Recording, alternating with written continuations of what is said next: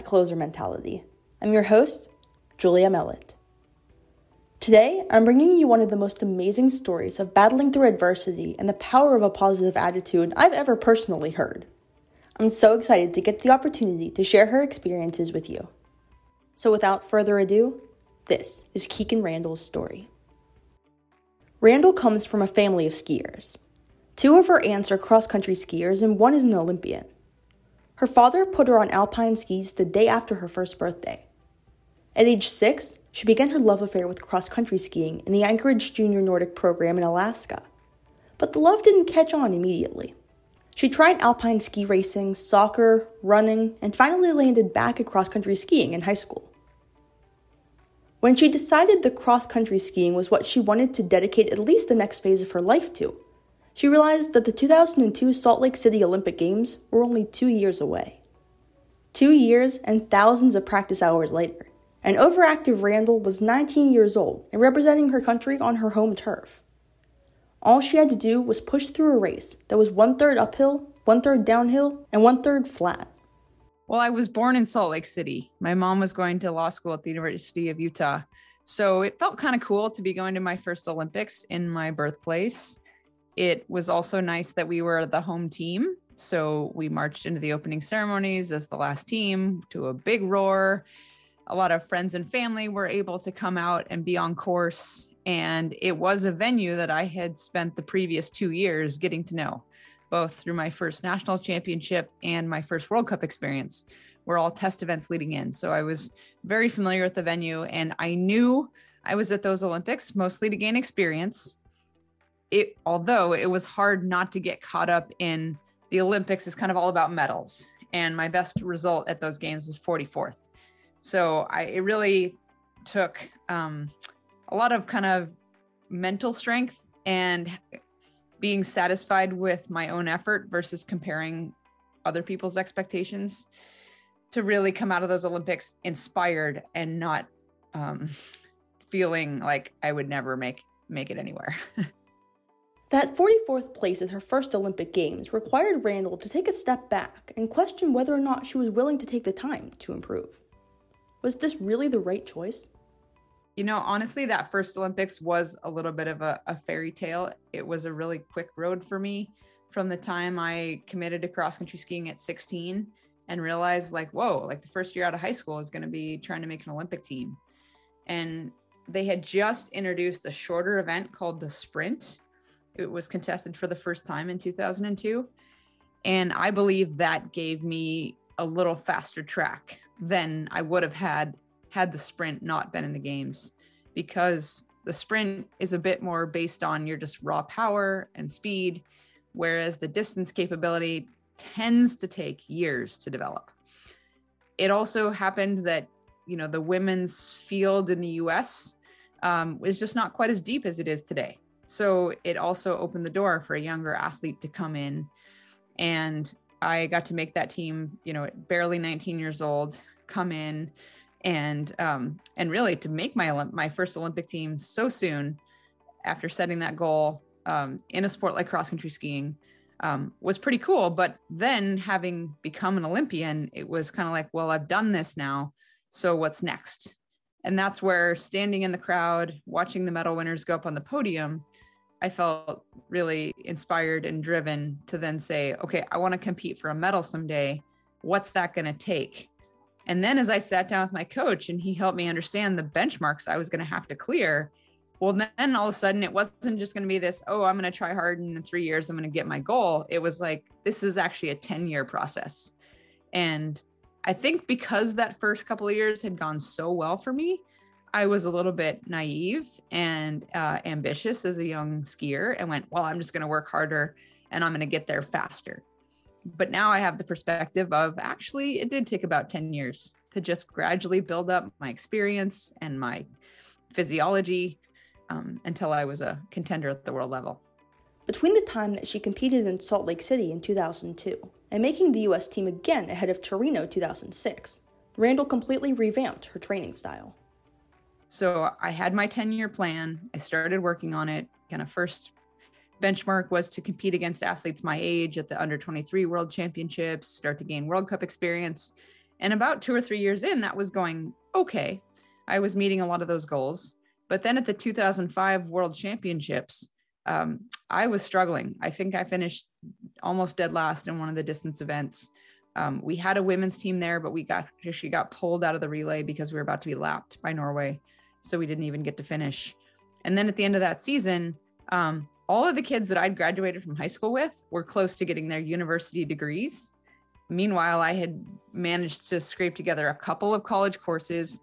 I wasn't making any money. I wasn't getting the results, and I was seriously questioning a whether I actually actually had a realistic future in the sport, and two, was this the wisest decision with my time and energy for setting myself up for the future? Um, so it was tempting to almost want to close it down right there.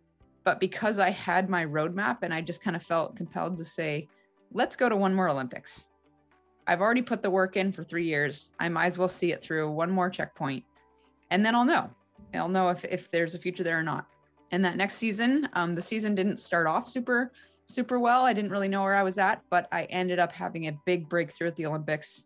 I finished ninth, which was actually ahead of my initial goal of finishing top 20. So that was a big breakthrough. That gave me some opportunities to, to race World Cup at the end of the season where I got a top five. And all of a sudden, I was now on track with my plan. And so that was to reflect back on that point, it was like, wow, if I had finished the 2005 season and gone, well, I guess that's a wrap and kind of walked away, I may have missed out on the incredible future I've ended up having. So it's it's funny when you can go back and look at those points where, gosh, you know, a decision in your way could have drastically changed my life. Between her Olympic showings, Randall was competing on the World Cup circuit as well, making a true name for herself internationally. During that time of trial and error, Randall was one of the only elite American female cross country skiers in the nation. She had no roadmap of elite achievement to work from, and the first five years of international competition came with a flurry of triumphs and tribulations. As she progressed, her preparation zoned in and her eye for small, costly mistakes fine tuned. I don't think you ever real fully feel like you're good at cross country skiing. There's always something to be learned, something to be refined. But what I've felt is there's kind of a, a 10 session threshold. So you go out and maybe the first day your muscles are fresh, it's a new experience. You're like, oh, this cross country thing is great. Yeah, it was a little hard going up the hills, but I love it. And then the next time you go out and you go, holy cow, this is a serious, hard workout. I mean, I'm working my whole body, all sorts of little muscles I didn't even know I had are aching. The balance is tricky and the coordination. And a lot of people, I think, end up hitting a wall there and go, well, that's not the sport for me. But if you can stick with it over a few sessions, so if you kind of say, I'm just going to commit to going out 10 times this year, and over that 10 times, I'm literally going to suspend judgment and go, I'm going to believe that every day I'm getting better. And sure enough, after 10 sessions, the body adapts to the feeling of being on a, a, a faster surface. Um, you you start to feel the coordination of the upper body with the lower body. And the physiology kind of starts to adapt to realize that you're you're putting a huge load on your system by integrating your entire body but it's amazing how our bodies adapt to that.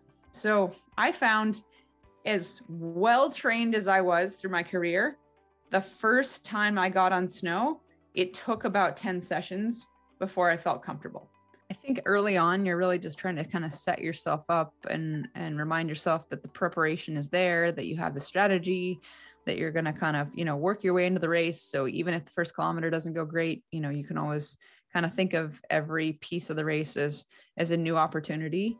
As you progress into the race, of course, the physical exertion gets higher and higher. And so you then have to get really good at literally talking yourself through 10 seconds at a time sometimes you get super methodical. You're like literally counting your strides or repeating a word over and over to yourself.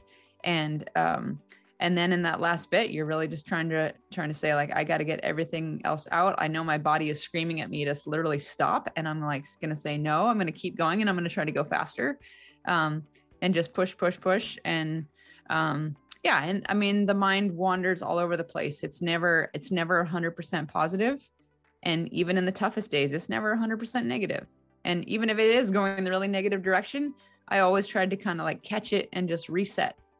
And so the beauty of a cross country ski race is you really are in your head, you really are out there for a while, but you get to you get to work through it. And now that I'm done racing and I don't race every single weekend, I'm kind of going, man, I miss I miss that challenge because you just don't you just don't leave the day with the same satisfaction that you do when you put yourself in a race. She finished out the 2006 Olympics in ninth place, the best ever Olympic result in cross country skiing by an American woman. You sit down in the spring, potentially years out, or even even leading into that season, and you go, okay, I'm going to try to tailor my training so that I'm hitting my absolute peak fitness on those dates. Well, you know, it's it's throwing a dart at a very small target far far away and when you when you come to the championships, little things can either make you really on or really off. And and we also have the weather conditions to deal with in our sport. We also have two techniques. And for me personally, I was really strong at the skating technique or the freestyle technique. And for the classic style, that requires a little bit more ta- uh, technique and finesse. And I could hit it really well in certain conditions, but certain conditions, it was like I was learning to ski. And so depending on and and I also was better at the shorter event versus the longer event. So the way all those line up, there's actually less opportunities than you would think. There's not an opportunity necessarily every year for my best event, particularly at the Olympics. So the sprint, 2002 it was skate, 2006 it was skate, and then after 2006 they said, well, maybe maybe we should start alternating so that each you know every skier gets a chance kind of at their best event in the short distance. So then in 2010 it was a classic sprint.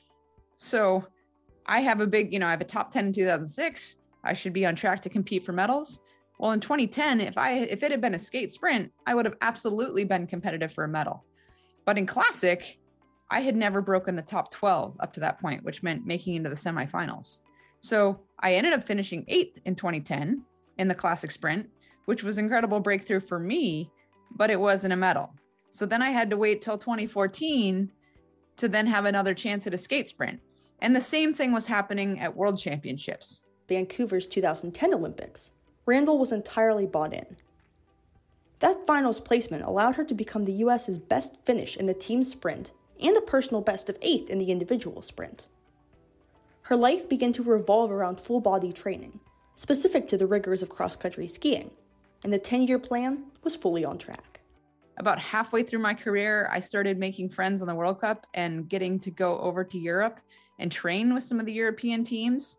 So I learned some things about training. We also innovated some things with the American team on our own training. And so all that coming together was this kind of, yeah, long, slow build. That build found her a place in the Alaska Sports Hall of Fame in 2011 it it felt a little funny to me to come when my career was still really hitting its stride. and I teased the guys, I'm like, well, you're gonna have to update that plaque every year because I still have plans. And it's still a running joke between us. Um, an incredible honor to be inducted into the Hall of Fame. Growing up in Alaska was an incredibly unique experience. Alaska doesn't have the in house professional sports teams like most other places in the US. So the Olympians here are really celebrated. And I had incredible role models growing up.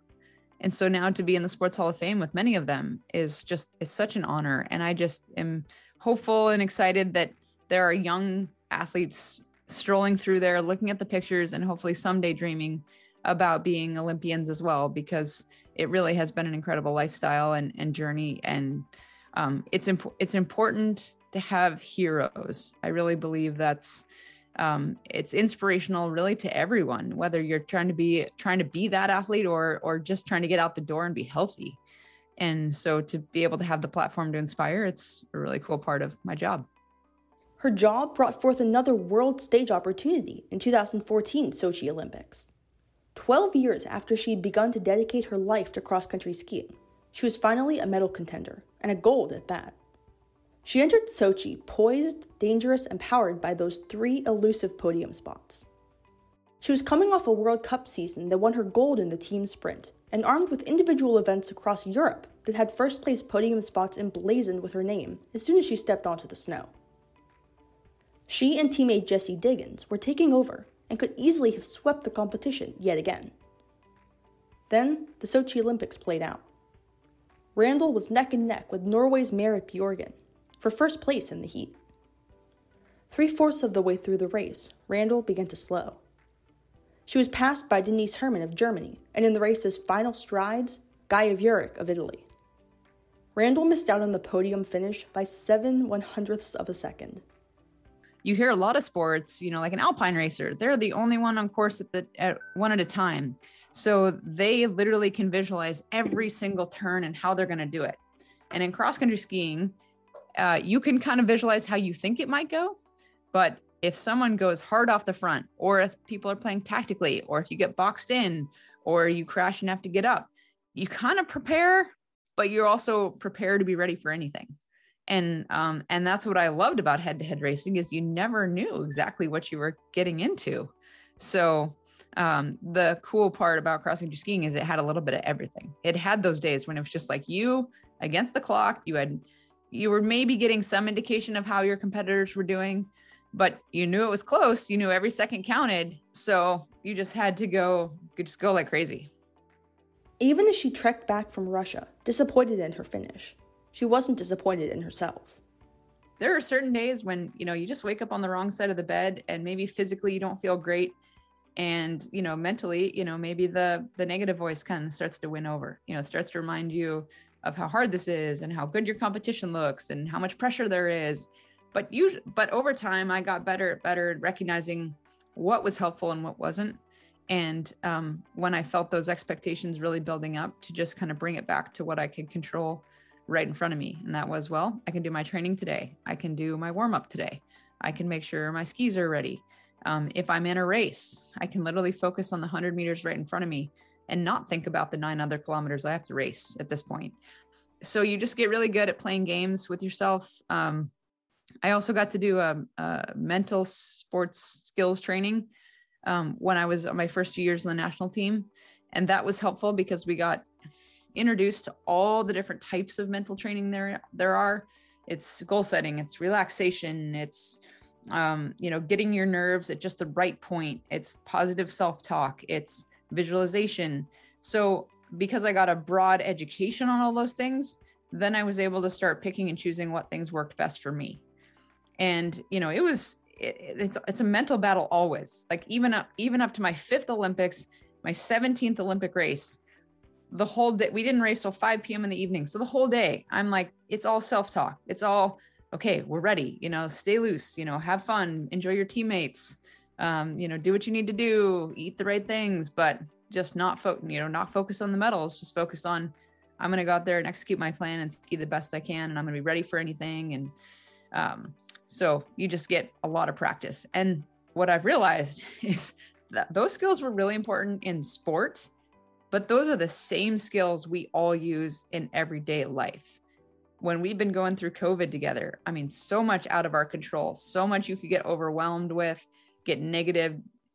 And yet I use those same skills to kind of recognize the conversation in my mind, to pull myself back into the moment and focus on things I could control and to always stay hopeful that the future will be good. The mentality required to rationalize working harder finally paid off in 2018.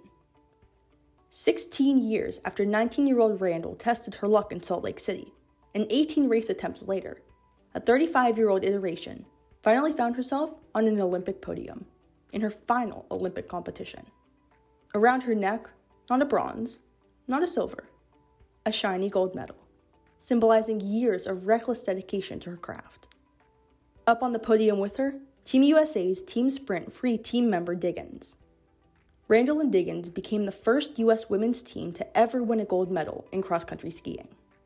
I'd come into the 2018 Olympics actually quite nervous because I'd had a foot injury, um, stress fracture, and had spent the previous six weeks doing alternative training, not not really racing, not proving to myself my fitness was there, and my teammates were all skiing really fast, which meant when it came down to who was chosen to ski each race, I wasn't sure I would get selected. So I went into the those Olympics really holding my breath. Um, thankfully, I got an opportunity in the opening race. While it wasn't a spectacular result, it showed potential. And then literally every day in every race, I was I was improving, and my trajectory was clearly coming up. And so I got a call really at the last minute to be on the team sprint and which was incredible news, but also a lot of pressure because um, that race was really stacked with some of the greatest athletes of, uh, that have ever been in the sport. And we were kind of the underdogs, but we knew we could be in there. So we know what happens. We ended up winning the gold medal. Uh, got to finish my career on the highest of high notes. I mean, you can't write a story that good. So I was definitely on cloud nine. I also was just feeling so happy to wrap up my career and to be able to transition to the next chapter of my life. And my son Breck was two at the time, and we had just moved to Canada. So we were re- really had a fresh start and had had the most wonderful Mother's Day. Beautiful outside. I'm out on a hike with my husband and my son, and just like letting myself think, wow, life is just incredible right now. That Mother's Day was one which Randall would remember forever. And I very ironic that getting ready for bed that night is when I discovered just the smallest, almost pebble size lump on my chest. And thankfully had the education to know to get it checked right away. And it was about two weeks later that I learned it was aggressive breast cancer.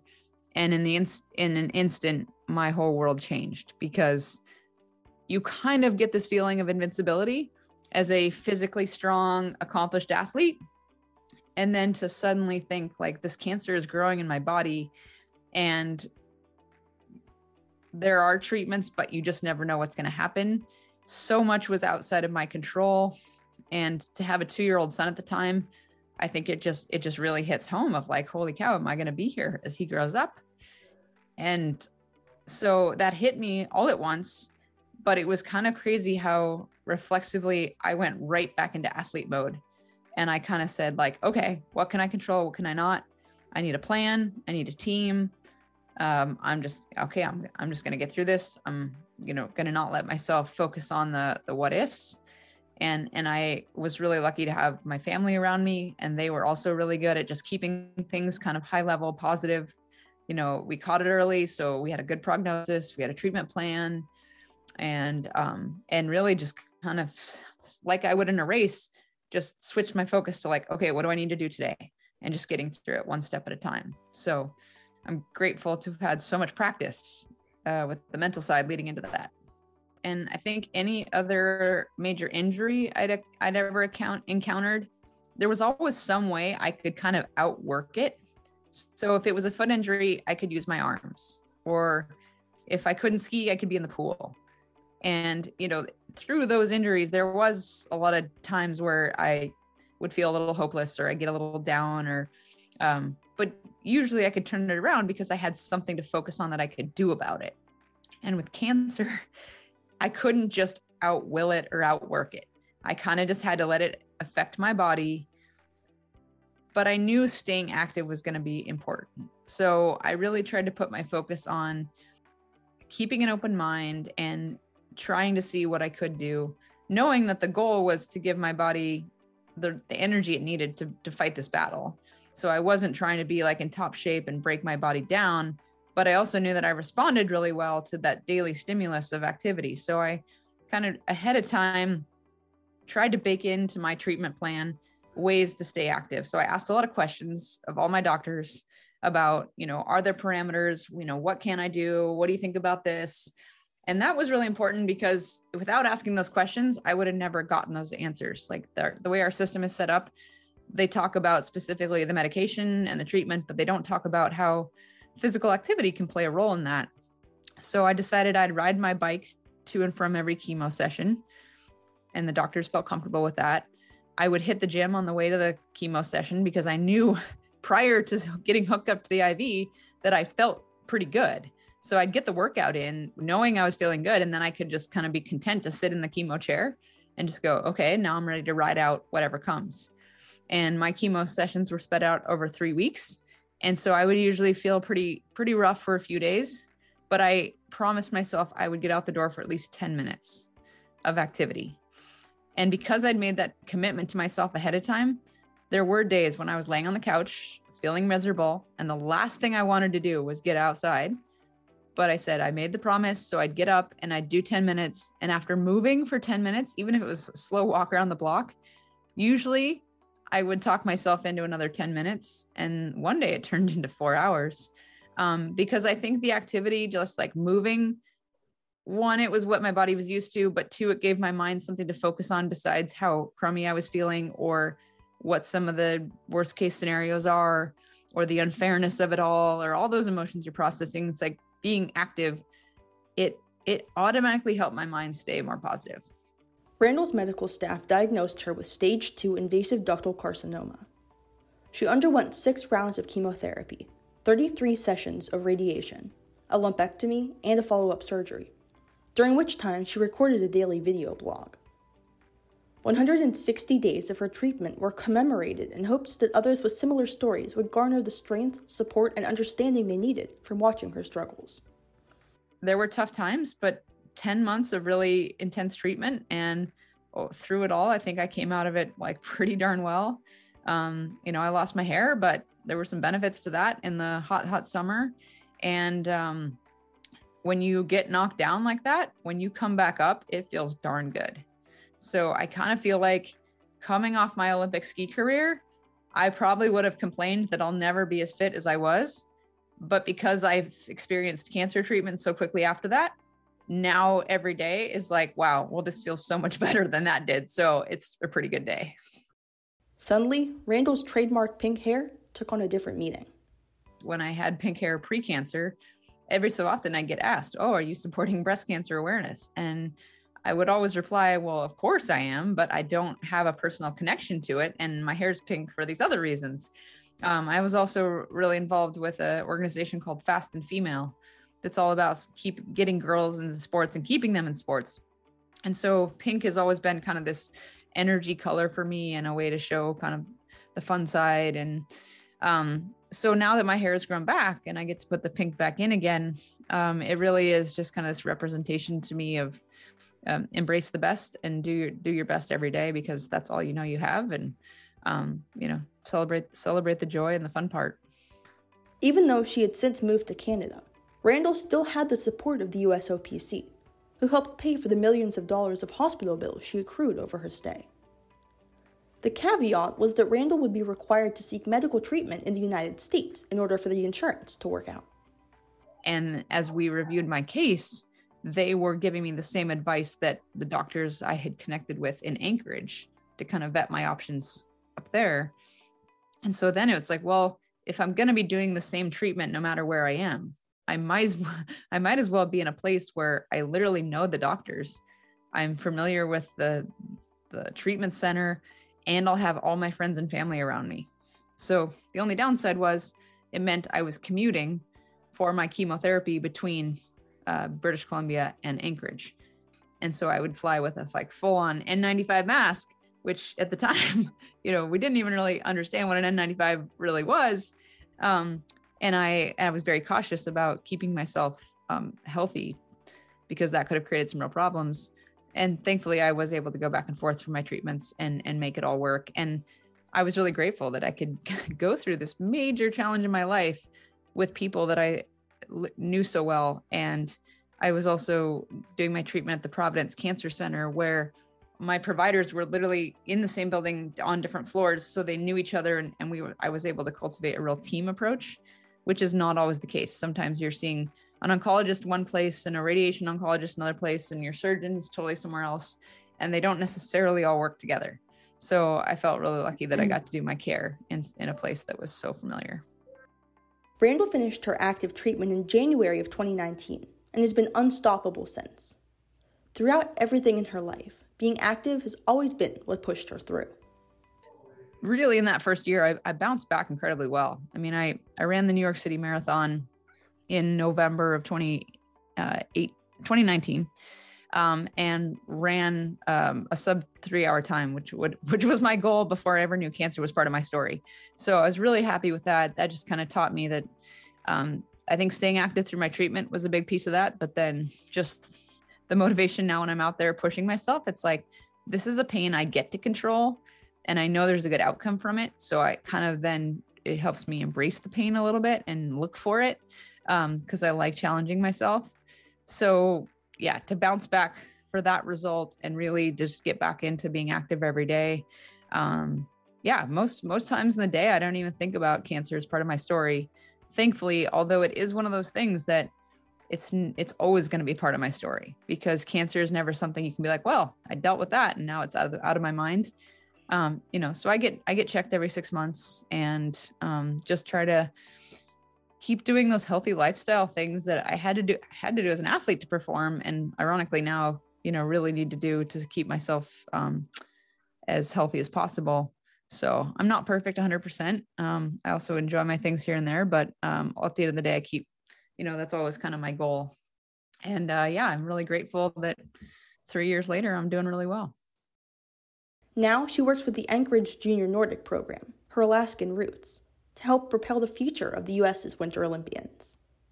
It is a really cool full circle moment for me to be back in Anchorage leading the Anchorage or the Nordic Skiing Association of Anchorage, which is the program that I did get started in and literally uh, developed through. I started as a young junior Nordic um, polar cub and then became a middle school racer and a high school racer. I got to race the popular events. Like we just this past weekend, we had a, a 50K event that goes from one end of town to the other that I did as a kid. And then raced Olympic trials here. And so now to be able to have spent 20 years traveling around the world, seeing different venues, different formats of competition, meeting so many people that are connected with various programs around the country, and then be able to come back to Anchorage and take an organization that's been doing amazing things for 50 years, but yet still has so much potential because the sport is always changing. Um, to come back and apply that experience, I, I can't imagine a better position and after I retired from racing, it's it, it's really been this exploration process of how do I take that 20 years, which is not your standard resume builder, understand it myself, but then also put it into a role that will provide the matchup with my skills and experiences plus the same passion I, I had in sport. And so I'm getting to do that all with the Nordic Skiing Association now. And uh, you know like any new job it's it's a lot of learning. And you know i had never encountered insurance renewals before or you know i'm running payroll for 160 coaches. And so i'm gaining a lot of just like hard skills too um, through learning. But it's really fun to see the potential here and to help be hopefully a connector in the community to to continue growing what we've already got. When the time for beijing's competition came around NBC Sports reached out to Randall to inquire if she'd like to join the broadcast team as an analyst for the 2022 Winter Olympics. This was the first Olympics she hadn't been competing in since 2002, and she welcomed the opportunity with open arms. I felt very content to in the racing that I've done to the point where I can say, wow, great. You know, I don't feel like I need to be out there racing. I'm really excited to watch the athletes do their thing and to be able to play another role in the sport and help share what's going on because I can put myself in their shoes. I know exactly how they're feeling at this point in the race. I know know these racers really well, having raced against a lot of them, you know, knowing what's going on on the skis, which are these kind of underlying stories. So I really enjoyed commentating and I got to work with a really great team. Uh, Chad Salmela, who is the other color analyst, he and I go way back, and he was uh, really great at getting into some of the st- statistics and uh, and picking out things. I could speak a little bit more to the athlete perspective. And then Steve Schlanger, our play-by-play announcer, was always really good at setting the scene. You know, really playing the conductor in our group, and the races just flew by. It, w- it was an adrenaline rush as much as as it is racing uh, to call the races, and particularly to see the U.S. team do so well, to have some of those agonizingly close finishes, to see some un- unexpected competitors come through. Just all around, it was really, really fun. And um, I've heard a lot of people that were felt excited about it as well. So that just makes me happy for the sport of cross country skiing. She even got a kick of adrenaline after she got to watch Diggins cross the finish line and win silver and bronze medals for the United States. Well, I think the funniest part for me at this point is that Jessie's always been like the little sister on the team you know, we called her our sparkle chipmunk because she just had so much youth and enthusiasm and energy and glitter. Um, and now she's the the veteran on the team. You know, she's really stewarding this group of younger women and being a leader. And it's cool to see her having reached so many great performance heights, but also just being a great representative for the team and the sport, and then being that leader mentor. Um, so, having known her for yeah, almost 15 years at this point and seeing her progression from like literally the first time I ever saw her, it was a it was a ponytail bopping along at a junior national race. And I just kind of recognized that there was something unique about her energy. And she showed up a couple years later on the world championship teams at 19 years old. And she's just always brought so much energy and, and dedication. Um, and I think what she showed us all in Beijing is she is the grittiest racer out there. Like she can dig into the pain cave deeper than anyone I've ever met. And um, she took on uh, both her and Rosie Brennan took on an ambitious schedule. They they raced all six events, which I think was over a hundred kilometers of racing by the end of the championships or something crazy. And uh, and of course the conditions in Beijing were were really challenging with the cold weather and the s- slow snow and the altitude and um, and just they really just put their best foot forward every single day. Jessie came through with two medals the relay teams were both kind of like incredibly close, agonizingly close to medals again, but not quite. Um, and I just felt I just felt really proud and, and really happy for for the athletes who have become just such great friends to see them uh, doing their best and and getting through all the challenges and being these incredible inspirational role models. Randall is excited to see the athletes she's competed with and coached at the peaks of their career but she doesn't like defining a quote peak herself. Prior to my career, no American woman had ever been top 10 at a world championships, top 10 at Olympics, and we certainly had never been competitive in relays. And so it's pretty cool to walk away from my career with three world championship medals, with an Olympic medal, with three overall World Cup crystal globes in sprint, and just go, holy cow, like that wasn't even supposed to be possible. And now the skiers are taking it to even greater heights. So it's pretty cool change in trajectory. Well, I love to talk about this, you know, grand this grand 10 year plan I made to win Olympic medal and how, you know, it's all about just just make the plan and off you go. And now that I'm kind of thinking about what's that next 10 year plan, all of a sudden I realize that real life is a little bit more ambiguous and it's a little hard to say like what do I want to be doing 10 years from now. But after a couple years of exploration, um, going through the cancer experience, going through the COVID experience, um, my goal really is to to keep challenging myself, to keep um, living each day to the fullest. And right now, I have a, a little boy who's almost six, and he is just um, the light of my life.